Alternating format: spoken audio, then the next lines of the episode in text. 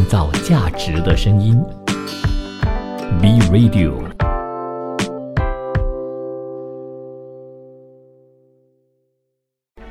从在地走向国际，从新视角观望世界，从吉隆坡看天下。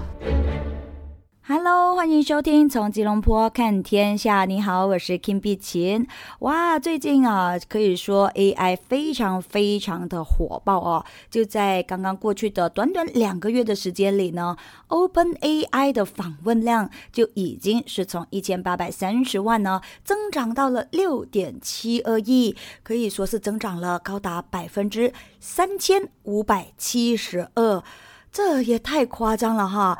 而 ChatGPT 的月活用户的激增呢，也给到了 OpenAI 带来了巨大的访问量。就在上个星期，瑞银有一份研究报告就显示，今年的一月份呢，OpenAI 旗下的聊天机器人，也就是我刚刚所说的 ChatGPT 的月活跃呃用户呢，估计啊已经是达到了一亿人啊，也都成为了历史上呢增速最快的消费应用。而该应用推出的时间为在去年。年的十一月三十日而已，也就是仅仅的两个月前。那么，在月活用户史上最快达到一亿后呢？根据 DigitalAdoptions.com 网站的一项研究呢，因为 ChatGPT 在上一个月的访问量啊，已经是达到了六点七二亿次嘛，之所以呢，也都直接的将 OpenAI 呢推上了全球访问量前五十大网站榜单当中。那根据网站分析平台 SimilarWeb 的数据呢？随着全球兴趣高涨，在过去四个星期，微软所支持的 OpenAI 在全球排名呢，也已经是升至了第四十四位。另外一点呢，就是 OpenAI 啊，也已经是成为了世界上排名第一的科技类网站，基于计算机电子以及技术类别的流量排名，更是超过了 Zoom、AOL 和 AT&T。那 DigitalAdoption.com 呢也发现到说啊，所有访问量当中有五分之一呢是来自印度和美国，各占了大约百分之十一的流量份额。这就表示着说呢，在上一个月每个国家或者是每个地区的访问量估计是达到了七千三百九十万次。来自法国、加拿大和德国的访客呢，也使用了这种新的颠覆性的技术哈。那目前呢，OpenAI 也正在抓紧打造商业模式，就表示说呢，正在推出每月二十美元的 ChatGPT 的付费订阅服务，同时免费服务呢，当然也将会继续保留的。另外，随着 ChatGPT 在全球范围内持续的火爆，Google 的 CEO 皮查伊他就亲自撰文说到，哈将会推出 ChatGPT 的竞品，叫做 Bart。那微软呢，也则是紧随其后，宣布正式将 ChatGPT 呢引入搜索引擎 Bing。那 Google、微软打响 AI 搜索大战背后呢，美国的科技巨头啊，最新的这个业绩呢是集体预错了。就生成式 AI 或许呢成为大厂新的一个发力点。投报研究院 TMT 行业分析师陈文广呢，他就表示到说啊，在当前呢，人类科技发展呢正在进入一个停滞期。全球市场转向存量竞争，生成式 AI 则被企业视为增量市场的一个突破口，所以我才会在节目当中说到哈，这些科技非常非常的发达，其实呢也引起了另外一个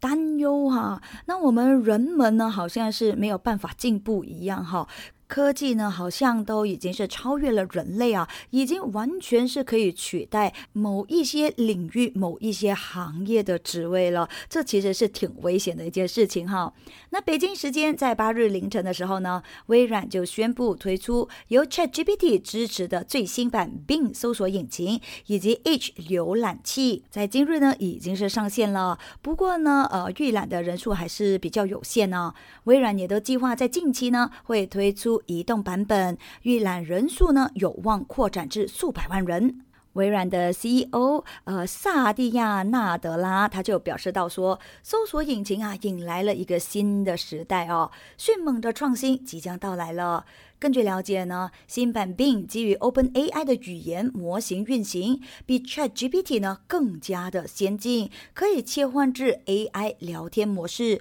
其中啊，聊天机器人也都可以帮助用户呢完善的查询功能，并且支持编辑以及翻译邮件、重写代码等等的功能。有分析人士就表示说，Google 长期以来在搜索引擎领域呢，可以说是占据了一个主导的地位。微软将 ChatGPT 引入 Bing 的最新举措呢，肯定将会给市场呢带来巨变。不过，有些分析师啊，则是指出说，ChatGPT 在中短期内没有办法完全取代传统的搜索引擎的。他们说，ChatGPT 单次搜索成本呢过于高昂啊。他们测算生成一条信息的成本呢是在一点三美分左右，是目前传统搜索引擎的三到四倍。同时呢，也都因为受制于模型训练方式，这个数据呢其实是难以实时更新的。而在 Google 母公司 Alphabet 以及微软等等科技巨头，呃，争夺下一个增长点的时候呢，散户投资者啊，就正在涌入致力于开发人工智能 AI 工具的小盘股了。我个人认为哈，不得不说他们是聪明的投资者啊，这趁趁着那个呃市哈，呃确实太火爆了啊，就因为这一个聊天机器人 ChatGPT 爆火啊，又导致了华尔街将焦点呢转向了人工智能，所以这也让人呢想起了几年前的这个区块链的炒作啊，当时呢和该技术有关的公司的股价呢也是突然之间就飙升的。根据 Vanda Research 的数据呢，市值三十亿美元的人工智能软件公司 C3.AI 在星期一在富达的小投资者平台上交易活跃度呢是排名在第五，单日散户资金流入量呢则是达到了创纪录的三千一百四十万美元。而该股在七日的时候下跌百分之十四点七，不过呢，今年到目前为止啊，它也其实已经是上涨了大约百分之一百四十了。那么在谈到了散户投资者关注小型公司的原因的时候呢，呃，塔特尔资本管理的 CEO 叫做马修塔特尔呢，他就表示到。和大型的公司相比的话呢，小型公司的人工智能的业务占比啊要大得多。他大约在一个星期前呢，曾经做空 C3.AI 的股票，但是呢，他也正在考虑转向做多。那提供语音人工智能平台服务的 SoundHound AI 以及泰国的安全公司 Guardforce AI 的股价呢，在今年到目前为止啊，也已经是上涨了一倍多。而分析公司 BigBear.AI 年内呢，就上涨了高达。六倍多。那尽管哈这一些呃个股呢最近是稍微的有所回落啊，但是我觉得说这一点点的回落是很正常的事情来的。而支持着 ChatGPT 母公司的 OpenAI 的微软，在七日的时候呢，则是上涨了超过百分之四了。还是有关于 AI 的消息哈。那香港上市公司知乎也都乘着 ChatGPT 的东风呢，再一次飞了起来。那根据报道呢，在隔夜美股大涨百分之三十一点六九的提振之下呢，就在二月八日的时候，知乎港股高开高起，午后呢更是一度涨超过百分之五十七，至每股三十六点六港元，创下了历史新高位。媒体分析就指出说啊，呃，知乎这一次的暴涨呢，肯定是离不开 Chat GPT 的概念红利的。那作为一个大型互联网问答社区以及创作者聚集的原创内容平台，知乎所拥有的大量数据可以是辅助 AIGC 的开发。那微软刚刚发布的呃新版本的搜索引擎 Bing，其中网站就有不少问题的答案呢，是来自于知乎。根据知乎二零二二年第三季度的财报的数据显示呢，社区内的内容已经是累计超过五点七九亿条，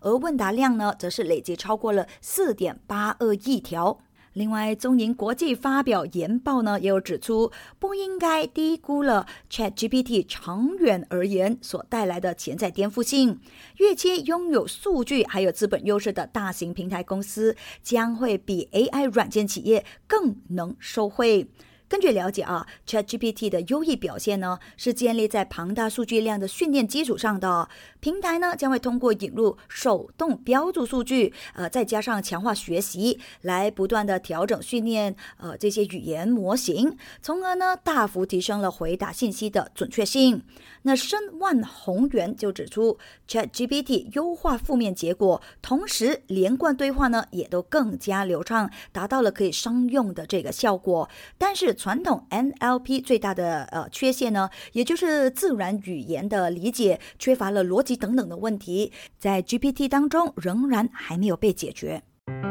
创造价值的声音，B Radio。欢迎回来。那最近 AI 聊天机器人啊，这个 ChatGPT 啊，非常非常的火爆嘛。竞争对手当然不会眼睁睁的看着这个呃独霸的位置呢，让别人给争走，对吧？呃，大家都知道我所说的就是 Google 哈，所以呢，他们也都推出了一个 AI 聊天机器人巴德 Bard。可是啊，最近备受期待的这个 Bard 呢，却是出师不利哦，犯下了事实性的。的错误，这呢严重的程度去到哪里呢？令到了谷歌的股价在八日的时候呢是重挫了八点二八美元，跌幅可是达到了百分之七点六八，收于九十九点三七。呃，换句话说呢，这个市值啊就缩水超过了一千零。五十九亿美元了，我想 Google 应该本身也都没料到这一件事情啊。那根据新浪财经的报道呢，就在二月七日的时候呢，，Google 是通过 Twitter 呢发布了一个在线短视频广告，而推广它的旗下 Bart 巴德。可是有谁预料得到呢？它竟然出师不利。那 Google 在广告当中就表示说，Bard 呢是一项实验性对话式 AI 服务。由 Lambda 提供支持，把使用谷歌的大型语言模式构建，并且呢，也都利用网络信息。那 Google 将它的聊天机器人描述为呃好奇心的发射台哦，就说它是可以帮助简化复杂的话题的。而目前呢，谷歌的这一个广告呢，在 Twitter 上面的浏览量啊，也已经达到了一百万次。那么很多朋友们都会好奇说，诶，他到底怎么样出师不利法呢？那是这样子的啊，呃，有一道问题就问他说，关于詹姆斯微博太空望远镜，也就是 JWST，可以告诉我九岁的孩子他有哪一些新发现吗？那对于这个问题呢，Brad 给出了很多的答案呢，其中的一个呢就包括了太阳系。外行星的第一张照片就是用 JWST 所拍摄的。可是，可是，可是啊！重要的事情真的是要说三遍哈，因为这个答案呢是不准确的哈。根据美国国家航空航天局 NASA 呢，二零零四年的时候，欧洲南方天文台的盛大望远镜 VLT 才是拍摄了第一张系外行星的照片的。那这就表示着说呢，Google 的新人工智能工具 Bar 犯了事实性的错误啊。所以这呢也都加剧了人们对于相关工具还。还没有真的准备好集成搜索引擎中的担忧。那么，还有分析人士还指出说呢，ChatGPT 和微软必应最近的声明，也使到市场担心 Google 的搜索业务模式呢是正在受到了威胁。这个损失应该是相当的大了哈。其实。没有办法啊，因为最近真的是太火爆，呃，或许他们也是稍微的等不及，还是觉得说应该要趁着这一个呃形势哈，赶快的推出，怎么知道一推出就出师不利呢？当然非常希望哈相关的单位呢赶快去纠正一下，然后去找出问题所在点在哪里了哈，不然的话应该又会成为另外一个笑话了。其实各大企业哈，呃，市值有起有落都是一个平常事哈。不过这一次，Google。因为自身的错误，哈，呃，出师不利啊，导致了呃市值蒸发超过了一千亿美元，确实也挺呃令人注目的。不过这也不能够怪别人啊，只能够怪自己啊，哈，呃，可是呢，有一些行业呢，则是受到了呃整个行业的估值低迷的影响呢，也都亏损了甚多的。就比如说软银旗下的愿景基金，那现在呢又再一次出现了季度亏损啊。去年估值暴跌，冲击了这一位全球科技投资者。他持有着数百家初创公司的股份嘛，而软银对这一些初创公司的投资进行减记，也抵消了他们投资的 Grab Holdings Limited 等等上市公司价值温和回升所带来的有利影响。那么最新发布的数据就有显示呢，愿景基金在截至去年十二月的三个月亏损了六千六百亿日元，约合五十亿美元，也是连续第四个季度发生了亏损。那软银集团整体录的净亏损高达七千八百三十四亿日元，分析师的预估呢，则是为盈利二千零五十九亿日元。研究公司 Redex Research 的分析师科克布德里在软银公布业绩前的一份报告当中呢，曾经这么写到说，全球股市疲软仍然是软银面临的主要风险。他说哈，如果科技市场的疲软迫使了软银芯片设计子公司，也就是 Arm Limited 计划中的首次公开募股 IPO 推迟的话呢，那么该公司就可能会继续受到影响了。大家都知道，愿景基金呢是呃二零一七年的时候成立的风险投资基金，它是隶属于呃软银集团的，它也拥有超过一千亿美元的资本，也是全球最大的以科技为中心的证券投资基金。提到了科技，肯定哈也要提到游戏这一环呐。知名游戏主机以及软件开发商任天堂。Nintendo，我相信很多朋友们应该都有的，他们呢也都更新了财务指引啊，也都再一度的印证了席卷全球的消费电子逆风。那任天堂就宣布将会截止今年三月三十一日的财年营收指引，从一万六千五百亿日元，大约呢也有着一百二十五亿美元，下调至一点六万亿。同时，应云利润的指引呢，也从五千亿日元下调至四千八百亿日元。按照公司的预期啊，本财年归属股东利呃净利润三千七百亿日元，比起上一个财年呢，将会同比大跌了高达百分之二十二点五的。而这一个系列变动呢，是比起分析师在这之前的一致的预期来得更加的悲观。那财务数据的走弱，自然呢，也都和公司旗下的游戏主机呃 Switch 的需求走弱息息相关的。任天堂也将本财年 Switch 的销量指引呢，从一千九百万台下调至一千八百万台。而在财报的说明会上呢，任天堂的总裁古川俊太郎他就表示到啊，因为高通胀所引发的消费习惯呢是有所变化，以及呢经济恢复开放之后呢，有更多的娱乐选项了，那么 Switch 成为消费者第一选择的难度肯定啊就是有所上升了。当中值得一提的一件事情就是呢，去年十一月份，Pokemon Vermilion Purple 上架仅仅三天呐，就实现了全球销量一千万份的成绩，刷新了任天堂平台的历史记录。可是即便如此啊，公司四季度呢，依然还是出现全面落于分析师预期的颓势。在去年四月到到十二月的三个季度当中呢，任天堂总共卖出一千四百九十一万台主机，同比下降了百分之二十一点三。那除了消费需求的转变之外呢，芯片短缺这个问题啊，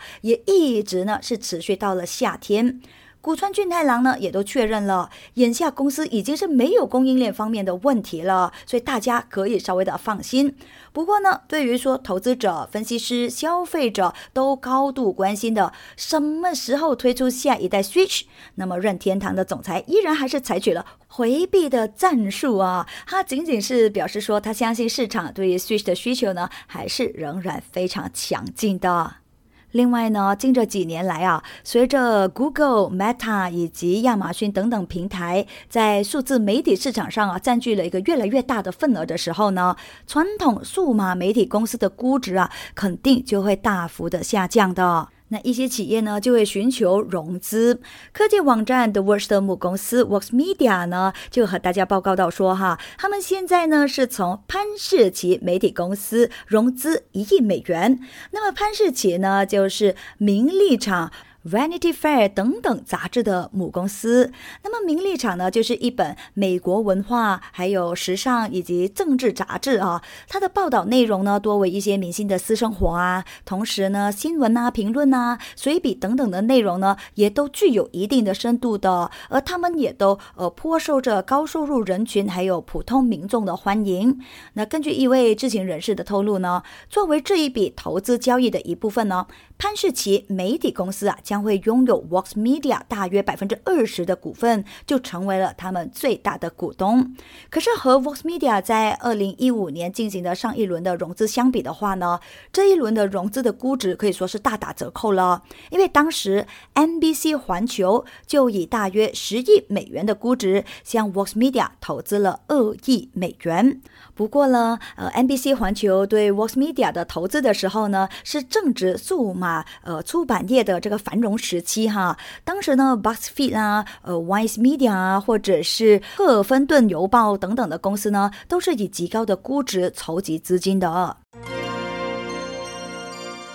创造价值的声音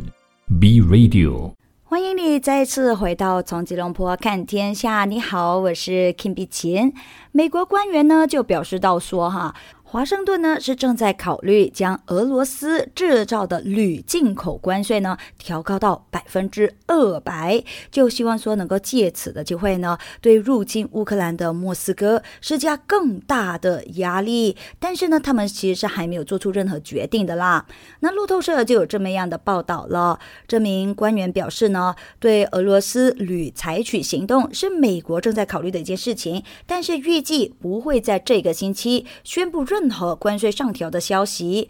报道也引述知情人士的话表示呢，莫斯科以低于成本的价格将俄罗斯金属呃倾销到美国的市场，对美国企业呢造成损害了。那铝呢也因此啊成为了美国的目标。随着广泛使用的金属价格从去年的纪录高点有所回落，其实这是有助于缓解这个通胀的，也都让到美国呢开始考虑对俄罗斯铝征收更高的关税。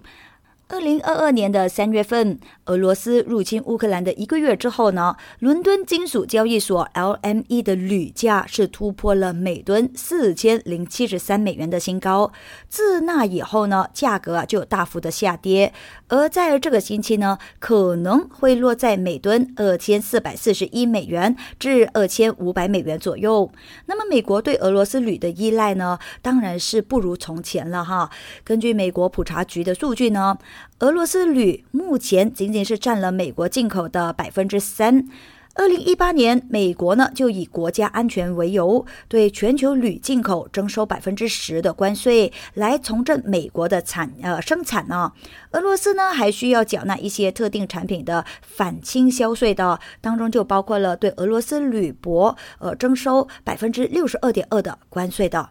那其实铝的作用呢，非常非常的广阔哈，其中可以用在呃这些呃汽车身上的。那随着办公室重新开放了，旅行行业又开始有所的复苏。拼车公司呢，也都开始走出了疫情低谷。分析师就认为，优步第四季度的营收增长呢，将会超过它的竞争对手，也就是来福车 Leaf。预计呢，优步的第四季的营收啊，将会同比增长百分之四十七。那优步在全球多个地区开展业务，呃，这多年来呢，建立了庞大的食品啊，以及呃杂货的配送业务。而来福车它比较主要呢，是专注于在美国的拼车业务。另外呢，优步的规模哈，可以说是来得更大哈，六百七十亿美元的市值，几乎是后者的十倍。这也使到该公司呢，能够在行业复苏或者是需求上升的时候呢，在激励措施上啊，投入更多的资金。来吸引司机。那虽然说来福车是自拼车业务开始以来第一家实现盈利的公司，那现在呢，投资者将会关注调整后的核心盈利前景。这两家公司啊，都已经是设定了二零二四年呃调整后的息税折旧以及摊销前利润的目标，也就是呢，优步为五十亿美元，来福车则是十亿美元。瑞银分析师就指出，数据有显示了，司机在 Live 的应用程序上花费的时间是有所减少的，而优步的司机端 Apps 呢，在第四季度的下载份额呢，则是有出现上升的趋势。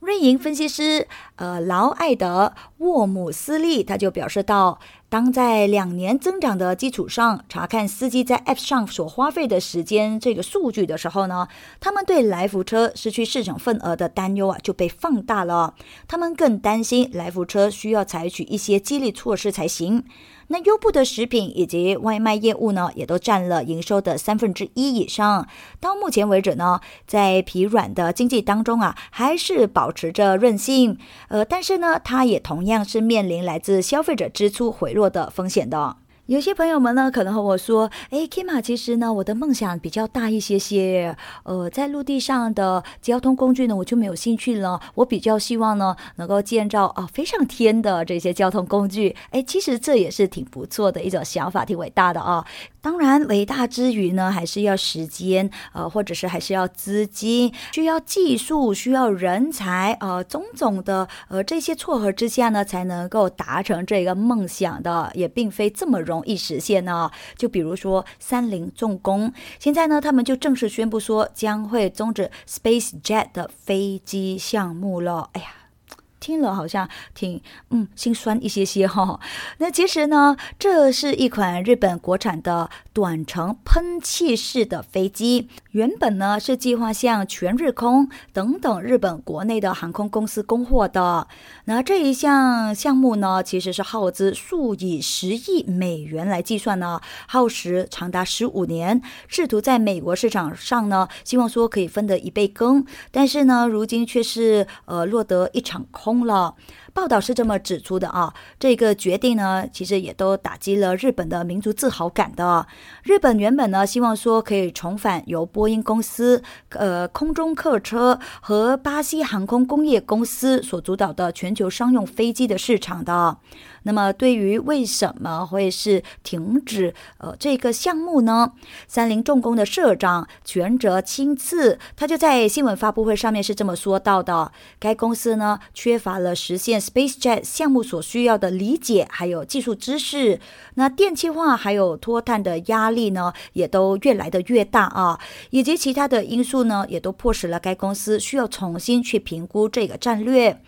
其实，三菱重工生产军用以及商用机器的部件的，还有呢，当然也少不了这个船舶以及发动机。那么，该公司在过去的十五年呢，都在研发 SpaceJet M 九十。而这一架九十座的飞机，原本呢，也都将会是日本半个世纪以来的第一架国产飞机。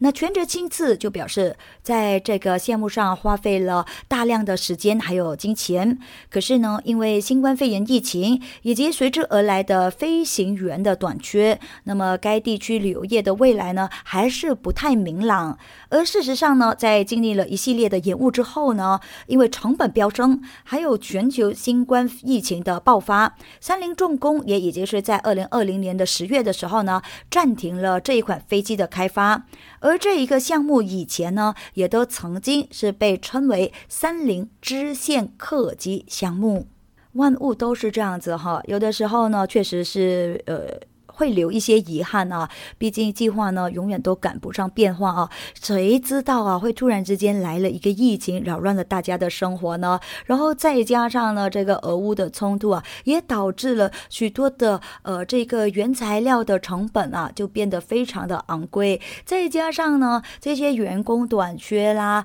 供应链呢也出现了问题啦，也导致了生产出现问题啦。当然，资金也是一个非常重要的因素之一啊。所以呢，很多时候就是没有办法天时地利人和，所以很多事情呢都没有办法如愿哦。呃，不过如果说再往后，他们还是呃想要呃办这么大伟大的这个呃梦想的话呢，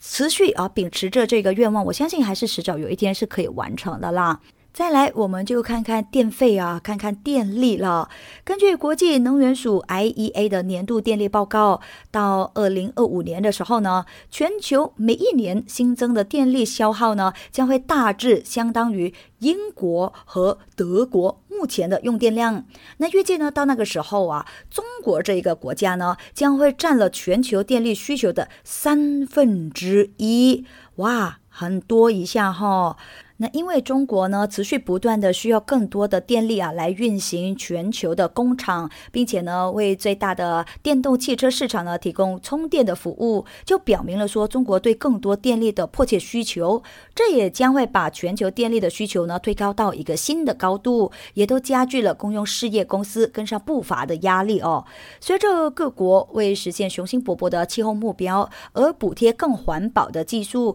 并且呢，致力于供暖。以及工业过程的脱碳，那世界各地的电气化呢，也都正在增加，这就需要公用事业公司投入到更多资金建设发电站，而用可再生能源呢补充化石燃料，并且呢埋设更多的电缆呢，来扩大电网的容量。国际能源署的执行干事法提赫比罗尔呢，他就表示，可再生能源和核能的增长速度呢，是足以满足几乎所有这些额外的需求的。而各国政府呢，现在也都需要让低排放资源更快的增长。该署还预计啊，二零二四到到二零二五年之间呢，电力需求的年增长率呢，将会达到百分之三点二。那么相比之下哈，今年只是为百分之二点六。而到了二零二五年，全球发电排放强度，也就是单位能源的二氧化碳排放量呢，预计将会平均每一年下降大约百分之三。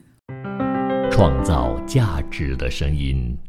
，B Radio，欢迎再次回到从吉隆坡看天下。人呢是非常矛盾的。没有钱的时候呢，就喊着说非常的穷哈。可是呢，你以为啊，当有钱人就那么的呃舒适吗？那么的轻松吗？其实也并不以为然的哈。因为呢，有钱人呢也都很担心说家产这件事情，呃，是不知道后来会发生什么样的状况的。全球首富、法国奢侈品的龙头 LVMH 集团的老板阿尔诺呢，就拥有高达一千九百六十亿美元的身家。那他呢，也拥有着五名子女啊。为了避免呢，让这五名的子女去争家产呢，他正在着手制定一个接班的计划。而核心内容呢，就是要成立一家新控股公司，将控制权以及财富平等的分配给五个孩子。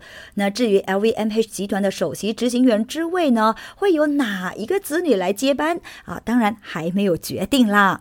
根据香港《新岛日报》的报道呢，七十三岁的阿尔诺就拥有四个儿子以及一个女儿，而和旺妻安妮诞下的长子安东尼就四十七岁，女儿德尔芬就四十五岁。呃，这两人呢都在 LVMH 集团呢担任着要职的。而阿尔诺一月的时候呢，就任命他的唯一一个女儿，旗舰品牌路易维登的高级主管德尔芬呢，就出任了呃这个迪奥的 CEO 嘛。那当时呢，阿尔诺就在声明当中是表示说，在德尔芬的领导之下呢，路易维登得以。不断写下犀牛，而他敏锐的眼光还有无与伦比的经验呢，也将成为迪奥持续发展的决定性资产。不过呢，安东尼啊，也就是他的长子呢，在去年呢，也都接任了控股公司。Christian Dior SE 的首席执行员，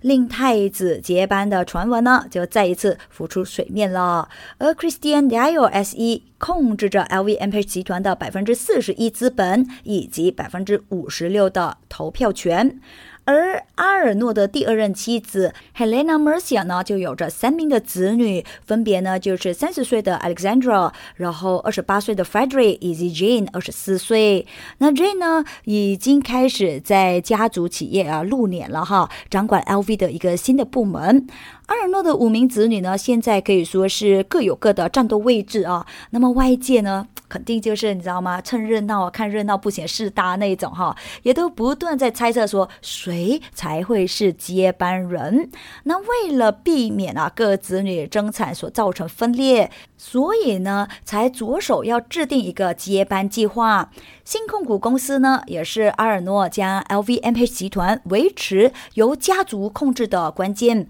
但是呢暂时啊就还不知道说是哪一名子女呢来呃继承 LVMH 集团 C CEO 的位置。由于 LVMH 集团旗下的精品品牌啊可以说是繁杂哈，阿尔诺在去年十月呢也都有和大家说，呃其实我也没有最喜欢的品牌，呃还非常的有趣说到哈，一个人怎么能说他偏爱自己的哪一个孩子呢？需要一定要公平嘛，对不对？而阿尔诺呢，最近呢也都安排公司修改了内部的章程哈，把退休的年龄呢由七十五岁就延长到八十岁。所以你看，富有的人也未必一定是一身轻松的，反而他们肩膀扛的压力哈，比呃这些普通人还要来得更多哈。他们呃要做的事情呢，也必须得要更谨慎的。我们还是稍微的知足一点比较好了哈。来，我们再看看一些企业的最新动态啊，呃，也不是什么样的好消息，因为呢还是裁员的消息哈。首先有。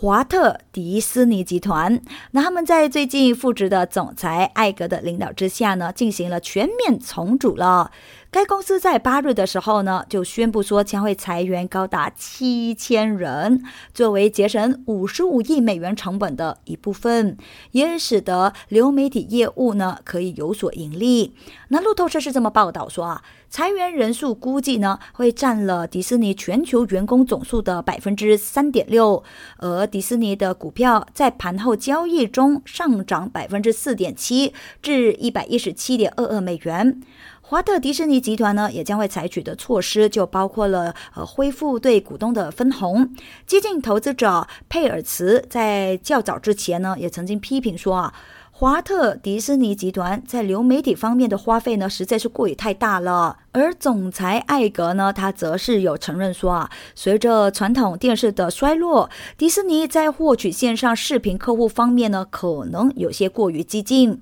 华特迪士尼集团呢将重组为三个部门，一个包括电影、电视以及流媒体的娱乐部门，那另外一个呢就是以体育为重点的 ESPN 部门，还有呢就是迪士尼公园体验以及产品的部门。艾格呢也在电话会议上面呢告诉分析人士，这次重组呢也将会使到公司的运营呢是更具成本效益还有协调性的。公司致力于高效运行，特别哈是在一个具有挑战性的环境当中。那流媒体呢仍然是迪士尼的优先事项。那迪士尼是最新宣布裁员的媒体公司哈，他们有说到说这样呢呃是希望说能够应对着用户增长放缓以及流媒体。观众竞争加剧的事情。那迪士尼在早前的报告呢，也有说到了 Disney Plus 流媒体部门的订阅量呢，是首次出现了季度性下降，那损失呢更是超过了十亿美元。